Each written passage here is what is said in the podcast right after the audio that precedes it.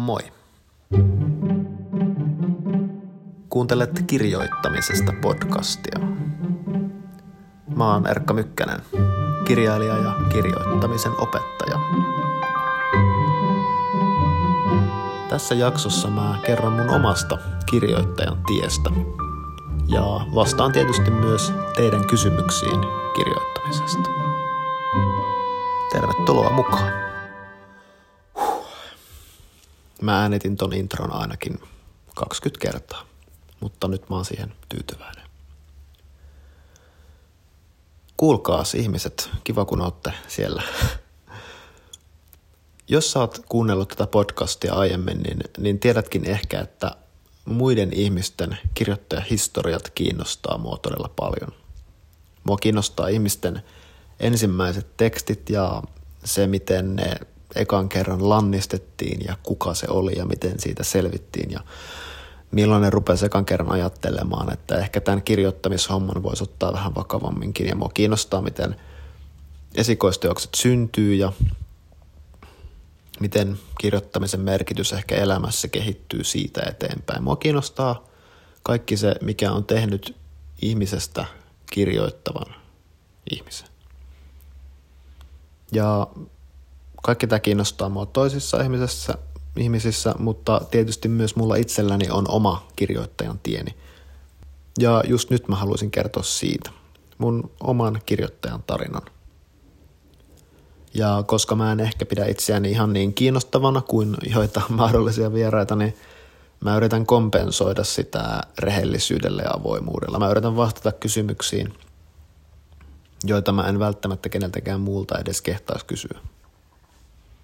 Mä aion kertoa paitsi oivalluksista ja onnistumisista, niin myös epäonnistumisista ja torjunnoista ja kaiken maailman paskasta, mitä no, kirjoittajan tiellä nyt tulee kaikille vastaan. Ja mä aion myös, mä oon päättänyt sen nyt, niin lukea ääneen mun teiniaikojen tekstejä. Tämä jakso on mun kirjoittajan tien ensimmäinen osa. Ja tämän jakson toisella puoliskolla mä vastaan taas sitten teidän kuulia kysymyksiin kirjoittamisesta. Muistutan myös, että jos sulle herää ajatuksia tai kysymyksiä kirjoittamiseen liittyen, niin voit lähettää niitä mulle Instagramissa viestillä tai ääniviestillä tai sitten sähköpostilla osoitteeseen erkka.mykkanen at gmail.com. Voit kysyä ihan mitä tahansa kirjoittamiseen liittymään ja mä varaan oikeuden olla vastaamatta tai vastata siihen kysymykseen ihan mitä tahansa. Lupaan yrittää parhaani. Kiva, kun kuuntelet kirjoittamisesta podcastia. Mä toivon sulle oikein miellyttävää kuunteluhetkeä mun kirjoittajan tien parissa. Olit sitten kävelyllä, tiskaamassa tai ehkäpä jopa oman läppärin edessä välttelemässä kirjoittamista. Sehän minulle sopii.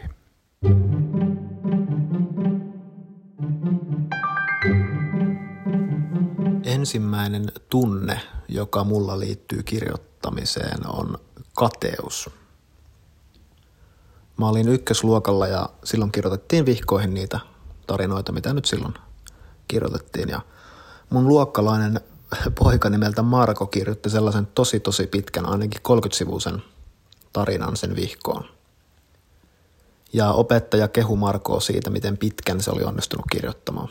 Ja mä olin niin kateellinen – ja vihainen Markolle. Mä haukuin Markoa mielessäni, koska se tarina oli selvästi kirjoitettu tarkoituksella pitkäksi vaan, että tuossa saa sitten kehuja. Siinä tarinassa ei ollut musta mitään järkeä ja se toisti itseään ihan loputtomasti ja minä, minä en saanut opelta yhtään kehuja.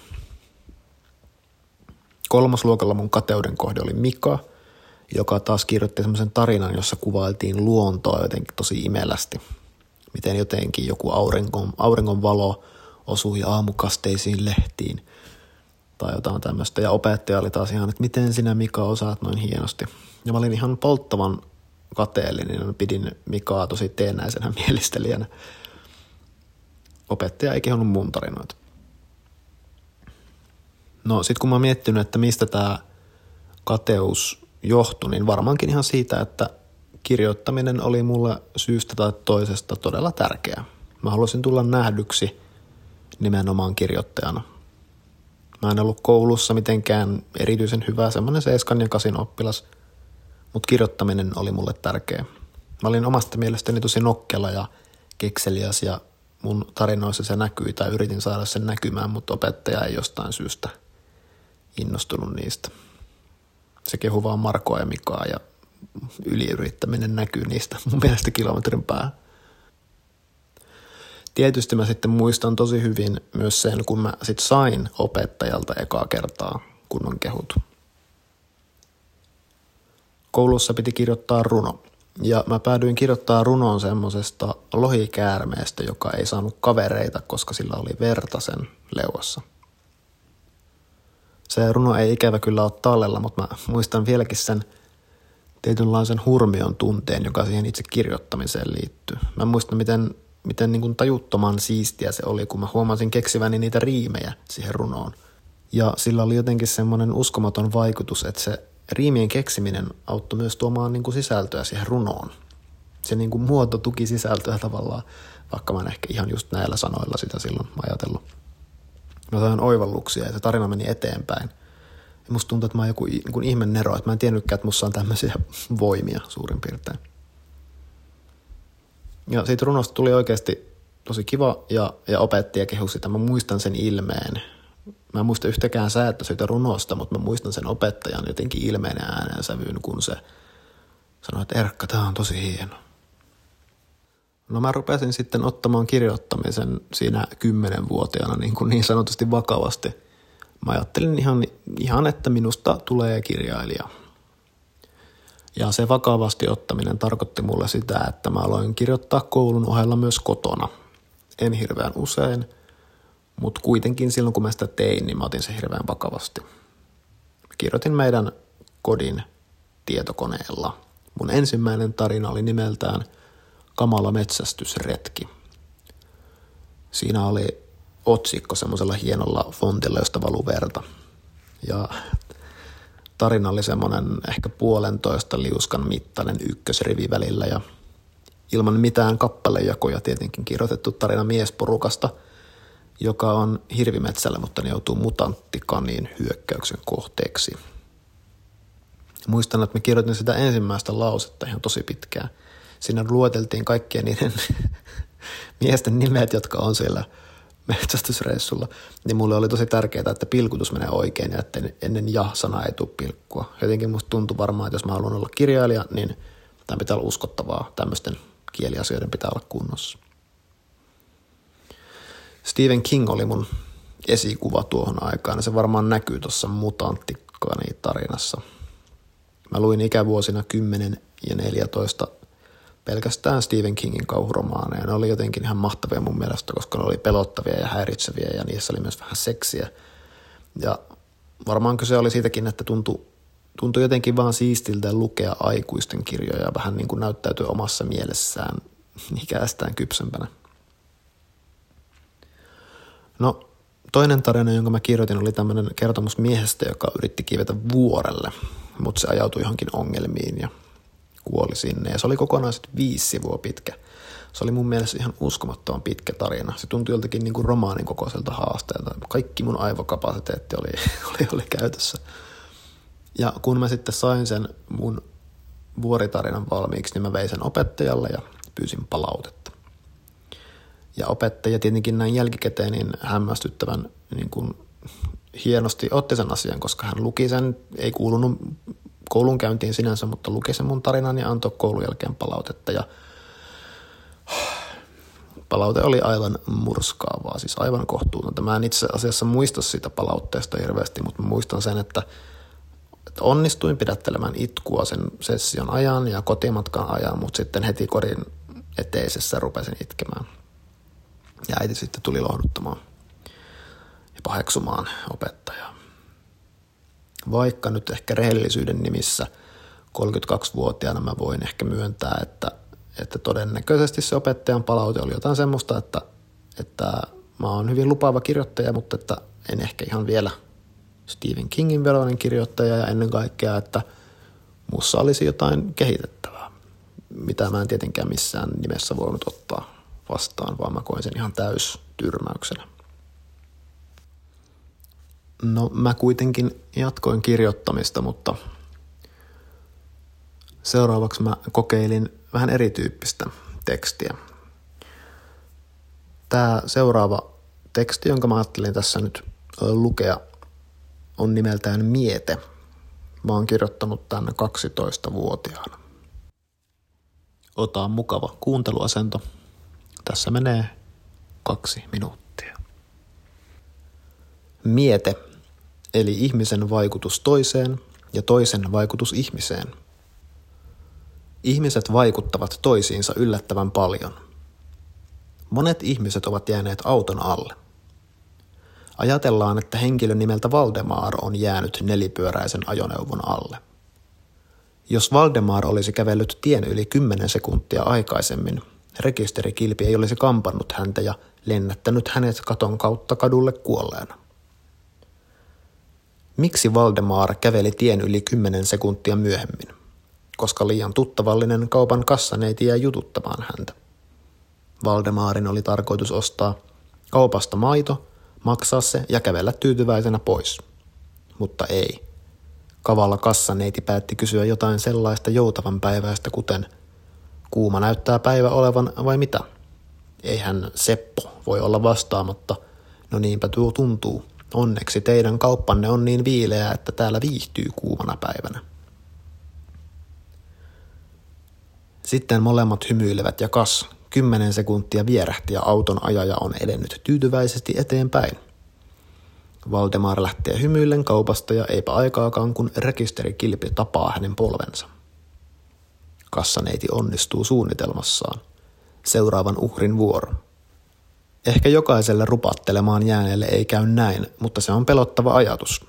Ja ehkä kassaneidin ei ollut tarkoitus pidättää Valdemaaria kassalla, mutta eihän sitä tiedä millaisia rikollisia neroja he ovat. Nyt tämä asia hiukan eri kantilta. Jos Valdemar ei olisi tullut ikinä ostamaan maitoa kaupasta, kassaneiti Numminen ei olisi käyttänyt kymmentä sekuntia elämästään rupattelemiseen. Entä jos neiti Numminen lähtee kaupastaan kymmenen sekuntia myöhemmin Valdemarin takia? Entä jos hän jää kohtauksen uhreksi vain siksi, että rikolliselle nerolle Valdemarille tuli tarve juoda kaakaota maidon kerran eikä veden? Oletetaan, että Mielenvikainen ammuskelija aloitti paukuttelun tiettyyn aikaan. Jos neiti Numminen olisi kävellyt kerrostalon parvekkeen ohi kymmenen sekuntia myöhemmin, hän olisi säästynyt luodilta. Mutta ehkä fakta on, että asioita tapahtuu, kun niitä tapahtuu. Jos niin tapahtuu, niin anna sen tapahtua. Nämä asiat ovat mielestäni pelottavia, joten niitä on kai paras olla ajattelematta. Ja jos niitä ei saa mielestään, niin yritä ajatella niitä huumorilla niin minä teen. Kirjoitin tämän siksi, koska pidän mietteistä, joten ajattelin jakaa yhden niistä lukijoitteni kanssa. Ihailija joukkoni ei ole vielä kovin suuri eikä kunniakseni ole vielä järjestetty kovin monta paraatia, mutta minä odotan ja kirjoitan mietteitä kaikessa rauhassa. Opettajani sanoisi edellistä lausetta liian pitkäksi. Lainaus. Sinulla on hyviä mietteitä, mutta et osaa laittaa niitä paperille. Lauseiden pitää olla lyhyitä, mutta ytimekkäitä. Erkka Mykkänen 4.7.2001. No mä huomaan yhä pitäväni tästä jutusta. Se jotenkin kuulostaa multa itseltäni. Siinä on vähän tuommoista niin kuin filosofista pohdiskelua, joka yhdistyy tuommoiseen vähän absurdiin huumoriin. Tavallaan musta tuntuu, että mun oma ääni oli 12-vuotiaana puhtaimmillaan. Koska nimittäin – tässä mä olin just alaasteen ja yläasteen välissä. Murrosikä oli vasta tulossa ja teini-ikä tietysti sekoitti kirjoittamisen ihan täysin.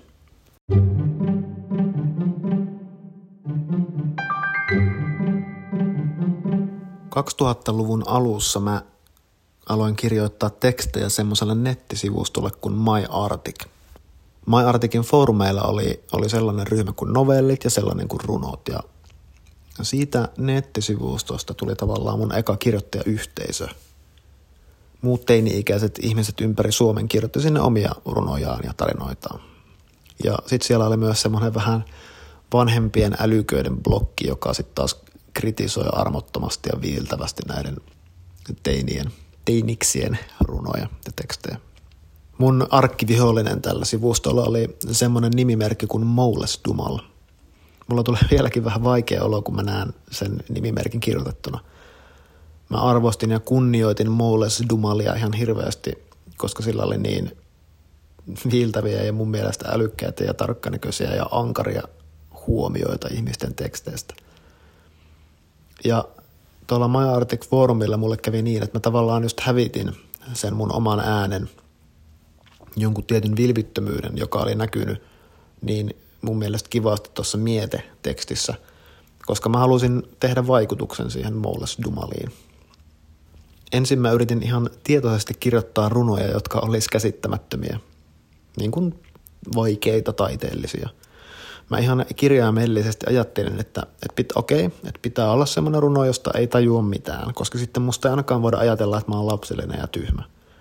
Et mieluummin sitten niin, että mua pidetään, niin on se mahdollisuus, että mä oon tosi fiksu, että muut ei vaan tajua. Mä annan yhden, mä annan yhden esimerkin. Tämän ö, nimi on nimetön, suluissa nimetön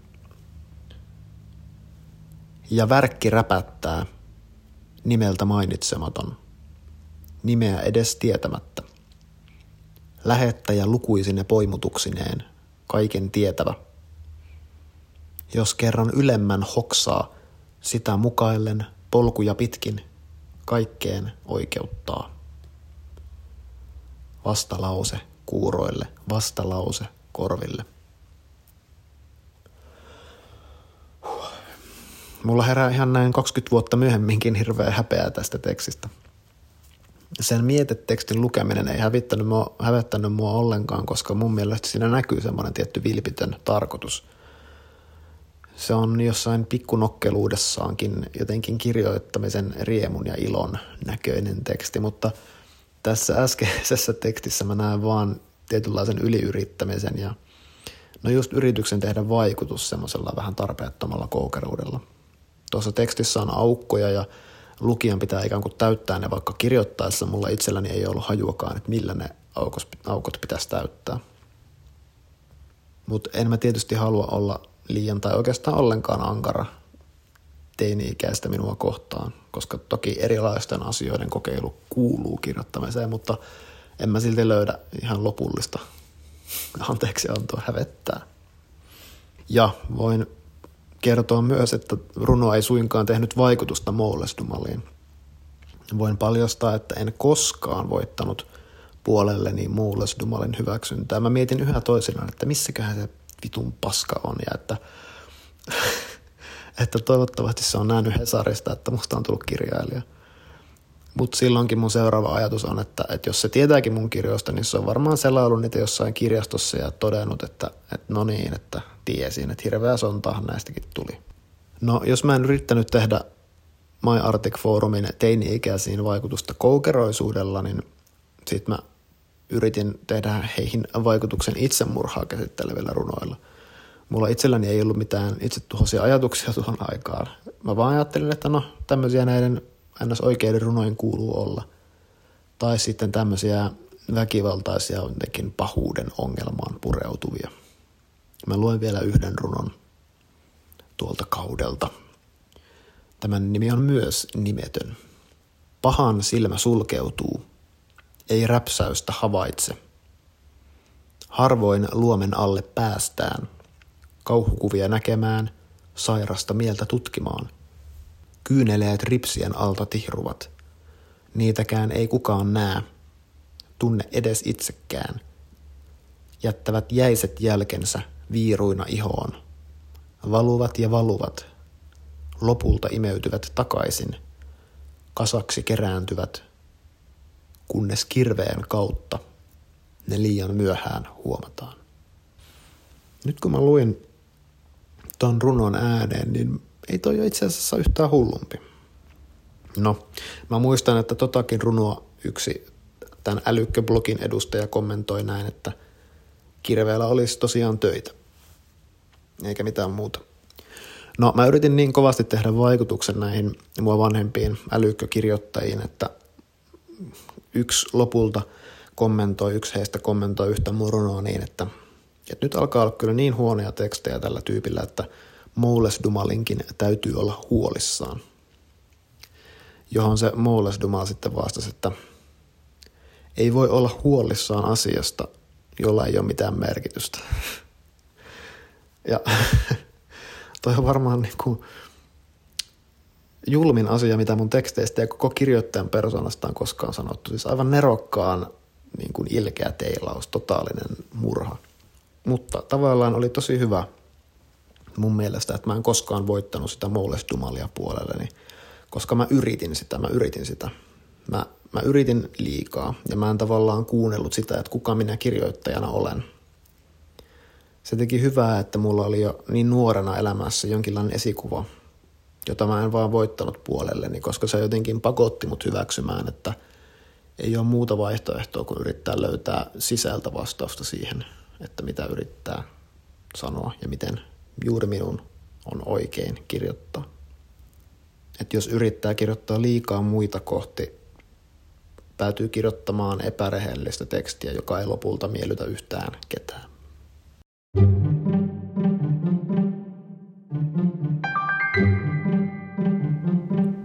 No, teinivuodet eteni. Mulla oli mahtavia äidinkielen opettajia, jotka antoi ymmärtää, että mun tekemisessä oli jotain järkeä ja ylipäätään suhtautui muuhun kannustavasti.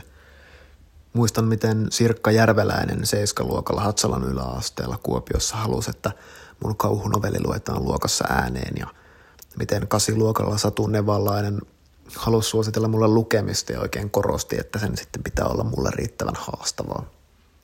Tuollaiset pienet validaation ja näkemiseksi tulemisen, nähdyksi tulemisen hetket oli tietenkin ihan tavattoman arvokkaita. Ja ehkä mä oon vasta aikuisena tajunnut, miten iso merkitys niillä pienillä hetkillä oli.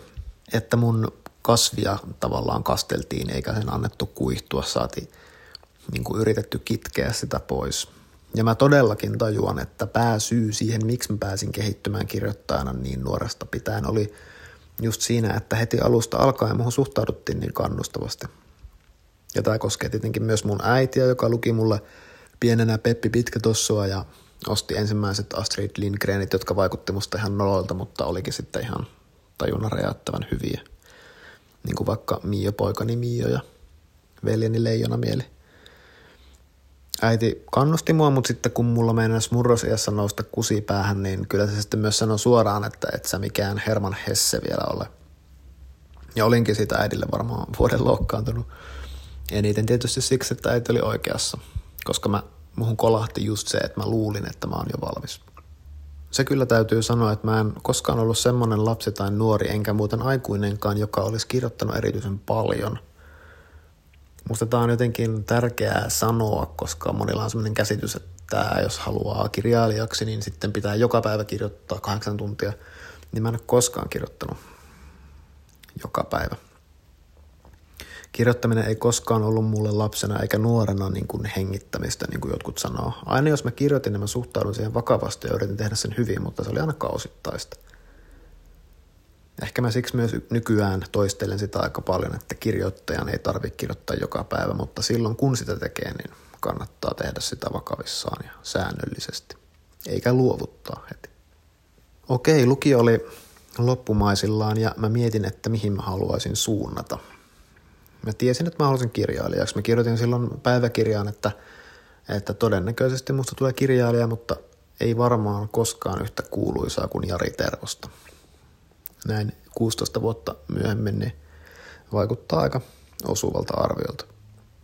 Mutta minne lukion jälkeen? No, mä tuun yliopistokoulutetusta ylämän keskiluokan perheestä, joten mulle oli täysin selvää, että mä saan ja pystyn ja mun kannattaa pyrkiä yliopistoon. Siitä ei ollut koskaan mitään epäselvyyttä ja vasta aikuisena mä oon tajunnut, kuinka onnekas mä siinäkin suhteessa on ollut. Kaikki on ollut tavallaan mahdollista lähtökohtaisesti. No mä kuulin, että yliopistossa voi opiskella kirjallisuutta ja että voi opiskella nimenomaan kotimaista kirjallisuutta. Se jotenkin musta silleen made sense. Mä, mä päättelin, että jos mä kerran haluan tulla osaksi kotimaista kirjallisuutta, niin silloin mun olisi varmaan hyvä ottaa selvää siitä vähän paremmin. Että miten mä, miten mä niin kuin voisin tulla osaksi jotain perinnettä, jota mä en vielä edes kunnolla tunne, kun mä oon lukenut vain jotain Stephen Kingia. No mä hain opiskelemaan kirjallisuutta Turun yliopistoon, Tampereen yliopistoon ja Helsingin yliopistoon. Ja mä en päässyt Turkuun enkä päässyt Tampereelle. Mä en jotenkin tajunnut niitä pääsykoejuttuja. Ja se Helsingin pääsykoe oli viimeisenä ja siihen lukiessa jokin laksatti paikoilleen. Mä jotenkin tajusin sen pelin hengen. Mun piti lukea romaani ja sitten pari tutkimusartikkelia ja tajuta, miten artikkelit liittyy siihen romaaniin. Ja sitten mä olin, okei, nyt mä tajuan. Sitten niissä kotimaisen kirjallisuuden opinnoissa kävi just niin kuin mä olin toivonutkin. Musta oli ihan sairaan inspiroivaa lukea Kalevalaa ja täällä Pohjan tähden alla ja Maria Leisa Vartion objektiivisia, modernistisia äh, romaaneita ja Roosa Liksomia esimerkiksi. Jotkut kokee kirjallisuuden opinnot niin, että, että se jotenkin lamaannuttaa niiden kirjoittamisen, mutta mulle kävi ihan päinvastoin. Musta tuntuu, että kaikki mitä mä luin jotenkin ruokki mun kirjoittamista. Musta tuntuu, kun mä olisin vasta löytänyt oikeastaan kirjoittamisen siinä vaiheessa. Mutta niitä opintoja tärkeämpää oli kuitenkin se sosiaalinen puoli. Niin kuin aina, mitä ehkä kirjoittajien kohdalla ei tulla jotenkin korostaneeksi tarpeeksi, on se, että yhteisö on ihan sairaan tärkeä juttu. Kirjoittaminen on yksinäistä puuhaa, mutta sitäkin tavallaan pitää aina tehdä jossain yhteisössä. Ja täällä kotimaisessa kirjallisuudessa yliopistolla mä sitten tapasin samanhenkisiä ihmisiä. Esimerkiksi Pauli Tapion jonka kanssa me alettiin pitää tämmöistä Euli ja Parkka-nimistä runoblogia. Se löytyy yhä netistä. Mä en yleensä jaa sitä mihinkään, koska yksinkertaisesti siksi, että se kuva minusta on niin hirveä siinä. Mutta tostakin voisi ehkä päästä yli. Mutta mun ja Paulin idea oli, että me kirjoitetaan vuoropäivin joka päivä runo. Eli yhtenä päivänä minä kirjoitan runon ja seuraavana Pauli ja niin edespäin. Ja ainut sääntö meillä oli, että jokaisessa runossa pitää jollain tavalla viitata edellisen päivän runoon. Ja tästä Eulia Parkka-blogista mä sain viimeinkin syyn kirjoittaa, no ainakin joka toinen päivä. Se oli myös tosi vapauttavaa, koska kynnys kirjoittaa oli tosi matala, koska eihän kukaan olettanut, että runojen pitäisi olla erityisen hyviä, kun oli sinä päivänä kirjoitettu. Ja tämä blogi tarjosi myös alustan kokeilla kaikenlaista. Mä kirjoitin sinne visuaalisia runoja ja mitallisia runoja ja kaiken maailman sekoiluja. Se oli semmoinen leikkikenttä tai laboratorio, joka on musta kehittyvälle kirjoittajalle ihan tosi tärkeä juttu.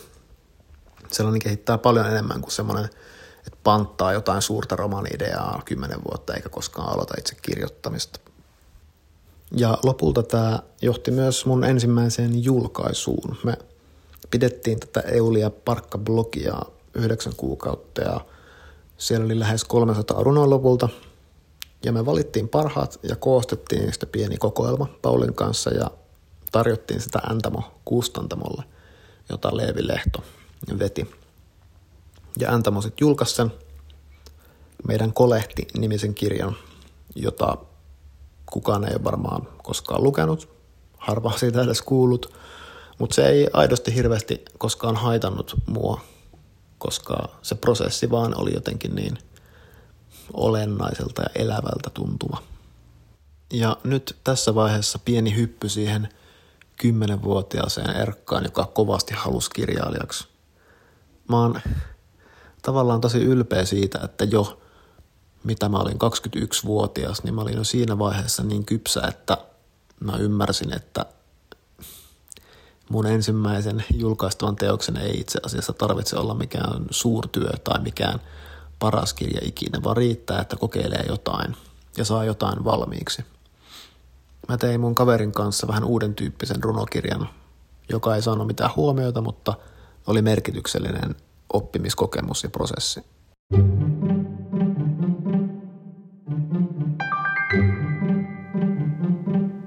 Muitakin sosiaalisia hyötyjä tästä yliopistolla opiskelusta oli. Keväällä nimittäin nykykirjallisuuskurssille vieraaksi tuli Nihil Interit runoyhdistyksessä ja Tuli ja Savu Runo-lehdessä aktiiveina toimineet Henrikka Tavi ja Harry Salmenniemi. Mä olin tosi innoissani kokeellisesta runoudesta ja olin kirjoittanut itse asiassa juuri esseenkin Harry Salmenniemen Virrata että runokirjasta. Musta se kirja, joka koostuu isolta osaltaan pelkistä partikkeleista, niin kuin että, ja käytti hyväkseen aaltosulkeita, oli tosi hieno ja koskettava teos.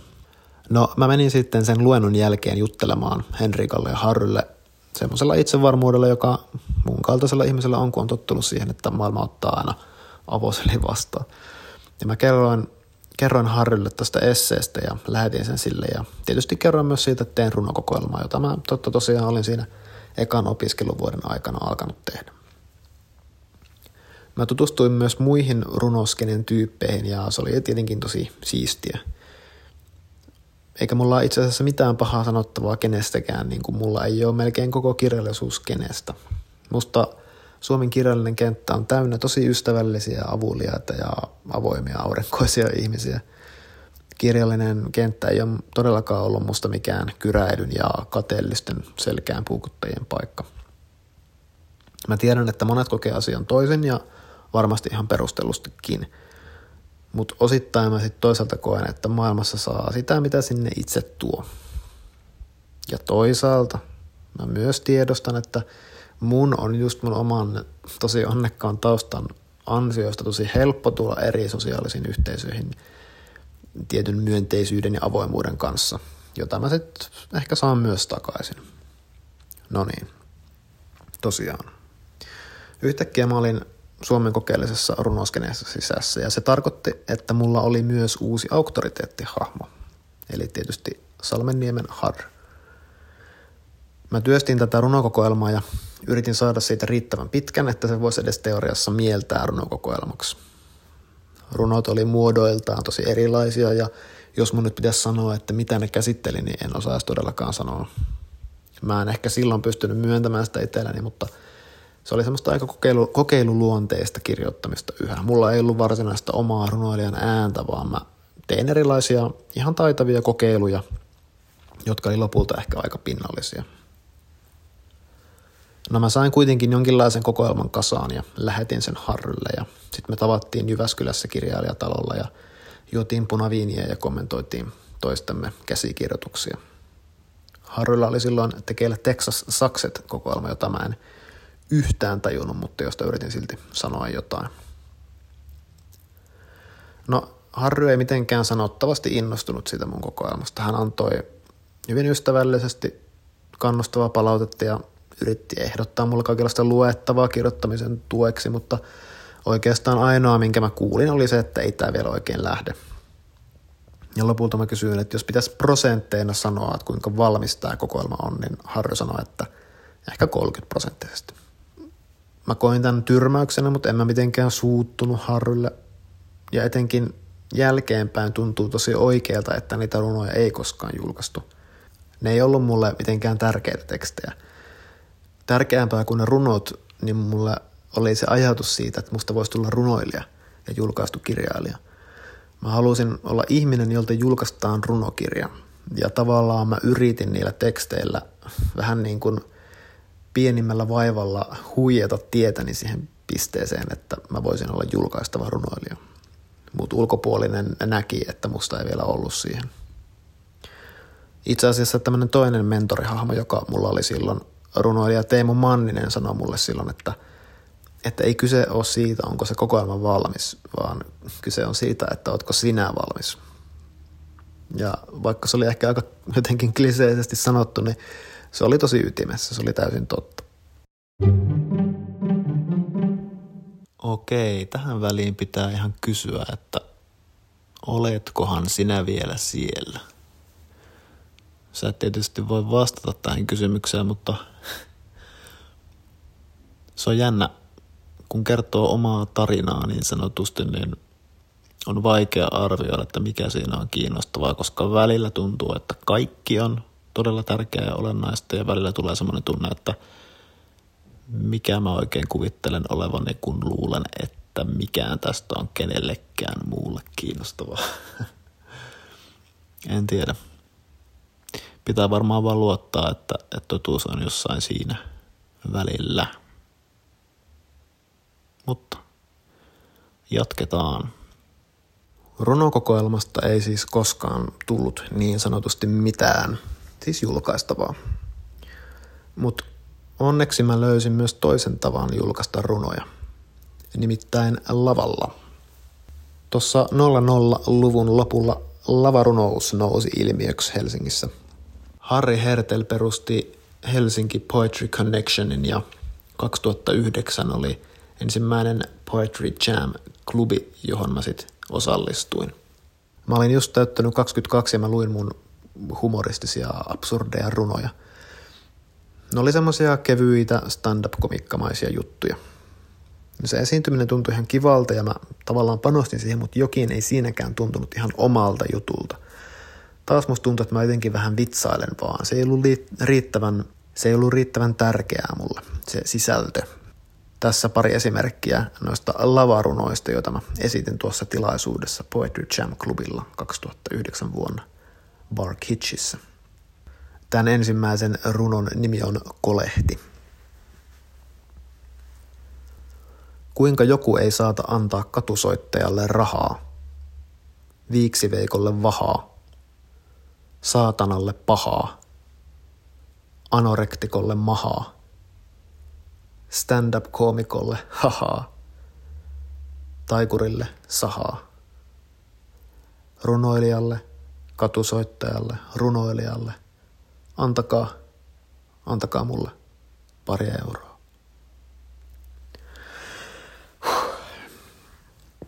Joo, semmonen. Hävettää ihan helvetisti. No, tässä vielä toinen lyhyt runo tuolta runokeikalta, josta mä ehkä pidän vähän enemmän kuin tuosta edellisestä. Vaikka kävisikin niin, että menettäisin kaiken, teoriani luhistuisivat, syksy siirtyisi vuodella ja kissani loikkaisi parvekkeelta kymmenennen kerran.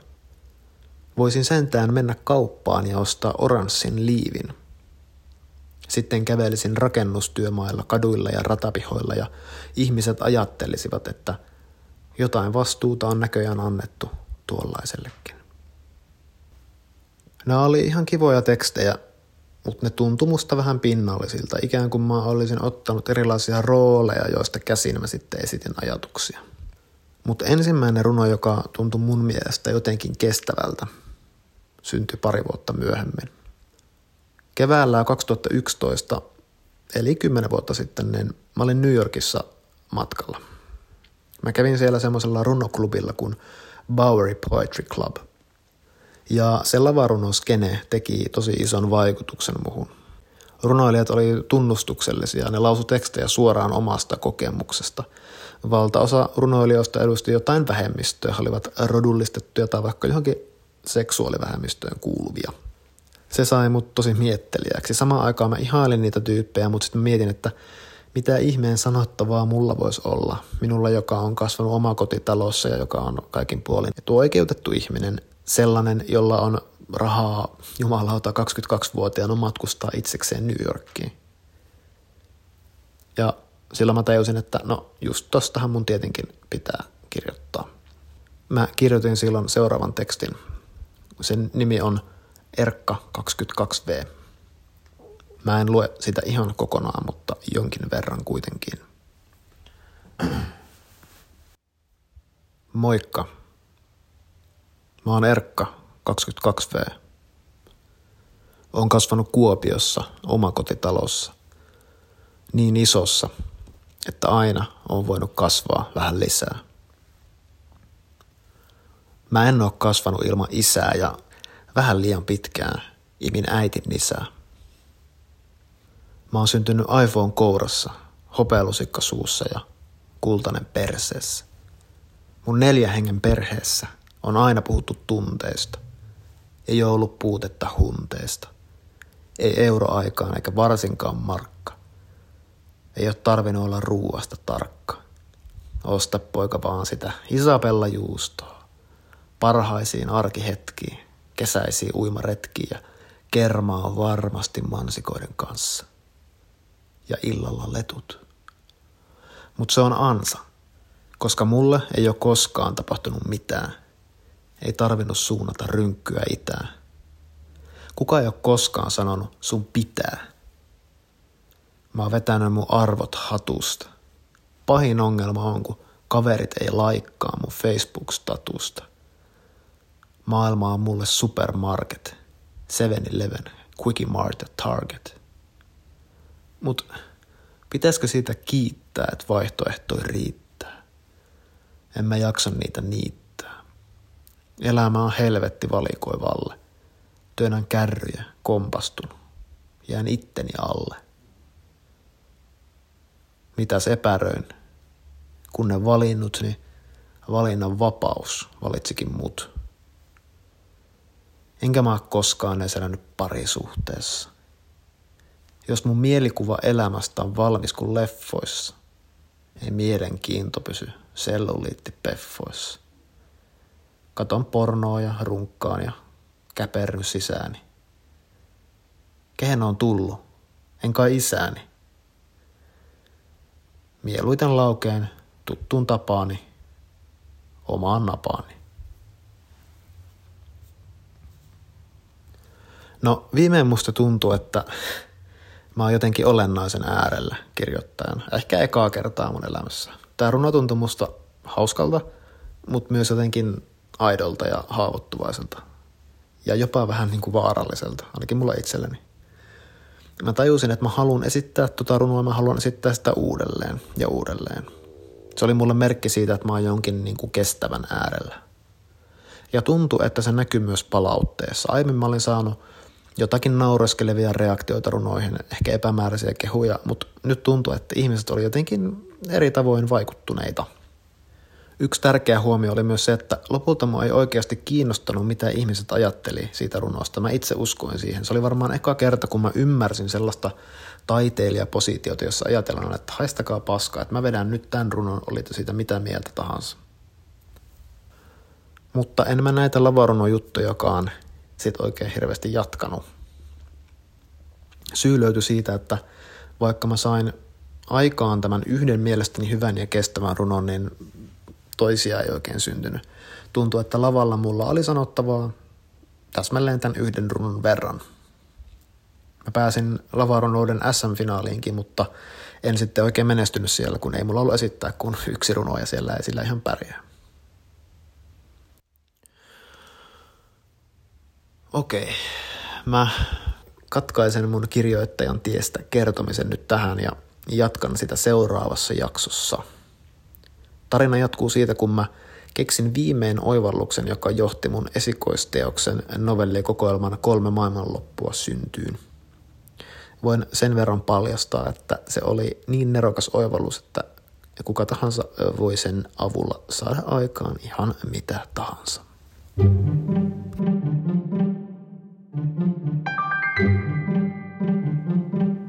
Ettei jää ihan oman navan kaiveluksi, niin otetaan tähän loppuun muutamia kuulia kysymyksiä. Ensimmäinen kysymys. Miten löytää juonen hahmotelmista se punainen lanka, johon keskittyä? Ideoita on päässä sata, enkä osaa valita sitä yhtä polkua. Okei, eli miten löytää eri juonen mahdollisuuksista se, johon keskittyä? No, tietämättä sun koko projektista yhtään mitään enempää, niin ehdotan, että toimit seuraavalla tavalla. Jos sulla on niitä ideoita kerran niin paljon, niin listaa ne kaikki ylös. Kirjoita ne ikään kuin sun systeemistä ulos. Yritä saada ne mahdollisimman tiiviisti, ihan ehkä ranskalaisilla viivoilla esiin. Niin, että saat itselle sellaisen fiiliksen, että okei, tossa ne kaikki nyt on. Tossa ne on. Sitten ala katsoa niitä. Mitkä niistä eri juonilinjoista ja tarinaideoista tai mahdollisista sivupoluista on sellaisia, jotka sä voit ehkä ruksia yli? Mistä tulee sellainen olo, että no, jos tästä nyt on pakko poistaa jotain, niin kai nyt tämän ainakin aluksi voisi ja ehkä ton. Väitän, että sä huomaat aika pian, mitä siellä on sellaista, josta et ainakaan halua luopua. Semmoista, joka hehkuu tiettyä tärkeyttä ja olennaisuutta – se kertoo sulle jo paljon. Hyvä tavoite olisi tietysti se, että jäljelle tästä ruksimistyöstä jäisi yksi olennainen semmoinen, no niin kuin just niin kuin sanoit, punainen lanka tarinarin ja ehkä päähenkilö, jonka tarinaa alat kertoa. Ja mitä sitten? No sitten sinä lopetat vatvomisen ja päätät, että alat kirjoittaa sitä yhtä tarinaa esiin. No, miten tarinaa kirjoitetaan esiin? Tässä toimii hyvin Elizabeth Gilbertin neuvo, eli oletko valmis? Se kuuluu näin. Aloita alusta ja jatka, kunnes tarina loppuu. Aloita alusta ja jatka, kunnes tarina loppuu. No, kuulostaa yksinkertaiselta, mutta ei ole sitä. Monesti me aloitetaan jostain ihan oudosta paikasta, koska me halutaan olla mielenkiintoisia, vaikka oikeasti on paras aloittaa ihan vaan alusta. Esittele sun maailma, sun henkilö tai henkilöt, ehkä mieluiten jossain hankalassa tilanteessa, jossa niiden vahvuudet ja heikkoudet, vähän niin kuin todellinen karva tulee hyvin esiin. Sä itse päätät, että mitä alku sulle tarkoittaa, mutta tässä yksi ehdotus. Aloita jostain henkilön elämän käännekohdasta, tilanteesta, jossa kaikki on muuttumassa. Päähenkilö on esimerkiksi juuri eronnut, tai se on päässyt ensimmäistä kertaa esimiesasemaan Marsiin vuonna 2044 perustetussa kolmannessa siirtokunnassa. Ja sitten kun sä aloitat kirjoittamaan sitä sun tarinaa, niin kirjoita ensimmäinen versio nopeasti. Yritä silloin pitää fokus mukana. Nyt sinä et rönsyile, kirjoitat vaan välttämättömän, vain välttämättömän, vain semmoisia juttuja, jotka on sen sun päätarinan kannalta olennaisia. Yrität saada sen kokonaisuuden ikään kuin mahdollisimman tiiviissä muodossa esiin. Jos huomaat tarpeen rönsyillä, niin voit kyllä tehdä nopeasti muistiinpanoja niistä jutuista, mutta älä anna itse eksyä niiden pariin. Pidä se fokus. Voit sitten myöhemmin paisuttaa sitä tarinaa vaikka mihin suuntaan, jos se on tarpeen. Ja ehkä nyt sitten kaikista tärkeintä on ihan vaan tämä, että valitse joku punainen lanka ja ala seurata sitä, vaikka olisit epävarmakin. Se itse tekeminen opettaa sinulle, että mitä sinä oikeastaan edes olet tekemässä lopulta. Jos sä sitten myöhemmin huomaat, että sun pitääkin palata NS-suunnittelupöydällä, niin olkoon sitten niin, mutta nyt toimin niin, että rupeat vain hommiin. Aloitat jostain. Mistä tahansa pääsee minne tahansa. Kirjoita vaikka ihan heti huomenna 2 kertaa 25 minuuttia. Aloita jostain ja kato mitä tapahtuu. Ja jos haluat, niin laita mulle vaikka viesti perään. Kerro, että miltä homma tuntuu. Onnea matkaa. Okei, seuraava kysymys. Milloin teksti on valmis ja mistä sen tietää? Okei, pari näkökulmaa tähän. Tekstit on siitä jänniä juttuja, että ne yleensä valmistuu, jos niiden pitää valmistua. Eli onko sulla deadline tekstille? Ja niin sanottua luovaa kirjoittamista harrastaville ihmisille on yleensä haastavaa se, ettei deadlinea oikeastaan ole – eikä sitä perkeleen tarinaa tai runoakaan ole periaatteessa mikään pakko kirjoittaa. Tämähän on tavallaan kiva juttu, koska taide on tarkoitus itsessään ja bla bla bla. Huono puoli siinä on se, että mitään ei koskaan tarvitse saattaa valmiiksi. Ja yleensä kun jotain on pakko tehdä, mielellään siinä pelossa, että ihmiset tulevat myös näkemään sen työn lopputuloksen, niin siihen löytyy kummasti motivaatiota. Keho menee parhaassa tapauksessa jopa stressitilaan, ja stressitilassahan aivot toimii aivan kirkkaasti. Sä huomaat pystyvässä saavutuksiin, joihin et ehkä itsekään tiennyt pystyväsi. Eli onko sulla deadline? Jos ei ole, niin sovi sellainen. Esimerkiksi näin. Toukokuun lopussa minä lähetän tämän novellikokoelman kustantamoihin. Sen jälkeen pidän kahden viikon kesäloman. Ja siitä lomasta muuten tulee sitten ihan paska, jos sä oot pettänyt sen lupauksen. Eli pitää olla panoksia – sillä, että pidätkö sä sen deadline vai et. Tai ehkä vielä parempi näin. Sovit ystävän kanssa, jonkun toisen kirjoittavan ihmisen, että kahden kuukauden päästä me lähetetään toisillemme 50 sivua tekstiä romaanin käsikirjoituksistamme, jotain tämmöistä. Ja siihen mennessä sen matskun on siis parasta olla niin hyvä, ettei ihan hirveästi hävetä kaverin silmissä. Deadline tekee teksteistä valmiita. Mutta ehkä sä et kaivannut kysymykseen ihan tämmöistä vastausta välttämättä, niin kokeile myös toista näkökulmaa. Teksti on valmis sitten, kun sen on kirjoittanut mielestään niin hyväksi kuin pystyy, ja sit pitää kunnon tauon. Stephen King esimerkiksi suosittelee, että romaanikäsikirjoituksen ensimmäisen version kirjoittamisen jälkeen pitää pitää kuuden viikon tauko. Aivojen pitää tavallaan unohtaa se koko juttu – ja kun sitten puolentoista kuukauden päästä alkaa lukemaan sitä omaa juttua, niin se tuntuu tuoreelta. Ja jos se silloin, ikään kuin sä oot nyt muuttunut ulkopuoliseksi lukijaksi, niin jos se nyt vielä susta tuntuu hyvältä, valmiilta jopa, niin silloin se todennäköisesti sitä myös on. Erittäin hyvä tilanne on sekin, jos huomaat, että se on oikein hyvä, mutta näet vielä tarkemmin nyt, että mitä kaikkea siinä vielä pitää kehittää. Eli ehkä nyrkkisäännöksi voisi ottaa, että teksti on valmis sitten, kun se mielen tyhjentävän tauon jälkeenkin vielä tuntuu kestävältä valmiilta. Ja jos se ei tunnu valmiilta, niin muokkaa sitä niin kauan, että se tuntuu valmiilta. Se on noin yksinkertaista. Ja vielä varoituksen sana yliinnokkaille hinkkaille. Jos se teksti ei muutu parempaan suuntaan niistä muutoksesta, niin silloin se todennäköisesti on jo valmis. Jos sä huomaat jääväs pilkkujen paikkoihin ja joihinkin yksittäisiin lauseisiin kovinkin pitkäksi aikaa, niin se on ehkä merkki siitä, että, että se on valmis. Älä ala tuhoamaan sitä omaa tekstiäsi. Päästä siitä irti ja luota tavallaan siihen, että sinä et lopulta voi sitä lopputulosta ihan loppuun asti kontrolloida. Lukija ottaa sen kuitenkin lopulta vastaan ihan miten tykkää. Mähän käyn tässä ihan ylikierroksella. Ehkä vielä yksi kysymys. Millainen on rutiinin pakottamisen ja inspiraation suhde? Iso osa kirjoitusoppaista peräänkuuluttaa rutiinia ja kertoo, että inspiraatio on täysin keinotekoista ja tuotettavissa. Mun mielestä kaikki, mitä koskaan on sanottu inspiraatiosta, rutiineista ja pakottamisesta, on totta. Minkä tahansa viisauden oot koskaan kuullutkaan liittyen siihen, että inspiraatio tulee, kun sitä vähiten odottaa tai kun matkustaa tai juuri silloin, kun luovuttaa kirjoittamisen suhteen tai että se tulee kynttilävalossa punaviini tonkan kanssa, niin se on totta.